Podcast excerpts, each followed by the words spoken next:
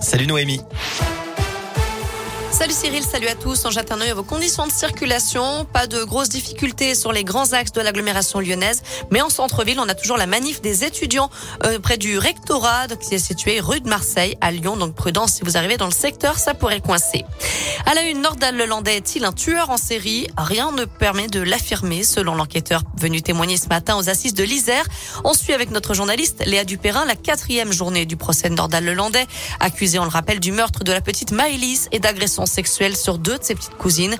Après s'être intéressé à la personnalité de l'accusé, place maintenant aux faits. Le directeur d'enquête et les experts de la gendarmerie nationale sont entendus aujourd'hui. Oui, c'est d'abord le directeur d'enquête qui est revenu sur le déroulement très précis des faits ce soir d'août 2017 à Pont de Beauvoisin.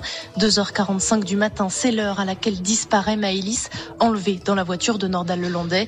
Lui reviendra au mariage 41 minutes plus tard. À la barre, le gendarme l'affirme, le Landais est assez vite suspecté car plusieurs témoignages le ciblent et puis les preuves s'accumulent. L'ADN de Maëlys retrouvé dans sa voiture, les images de vidéosurveillance jusqu'à la tache de sang de la fillette retrouvée dans son coffre. Ce n'est qu'à ce moment-là, six mois après les faits, que Nordal Lelandais avouera avoir tué Maëlys avant de dévoiler le lieu où il s'est débarrassé du corps.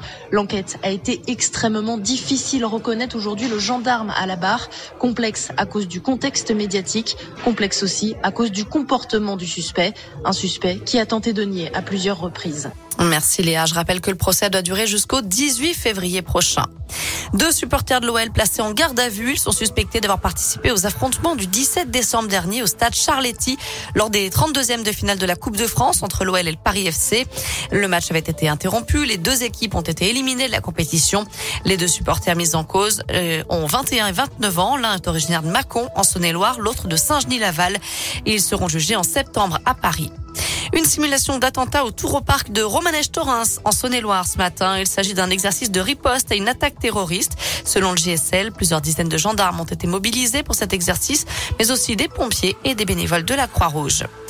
Un chiffre, 55, c'est le nombre d'heures où on a vu le soleil le mois dernier à Lyon. C'est 20 heures de moins que la moyenne selon Météo News. En cause, une grisaille persistante, le manque de vent et la pollution. À noter aussi la réouverture de la piscine du Rhône à partir de demain à Lyon. Elle était fermée depuis deux mois en raison des travaux. Attention, le pass sanitaire est obligatoire pour accéder à la piscine.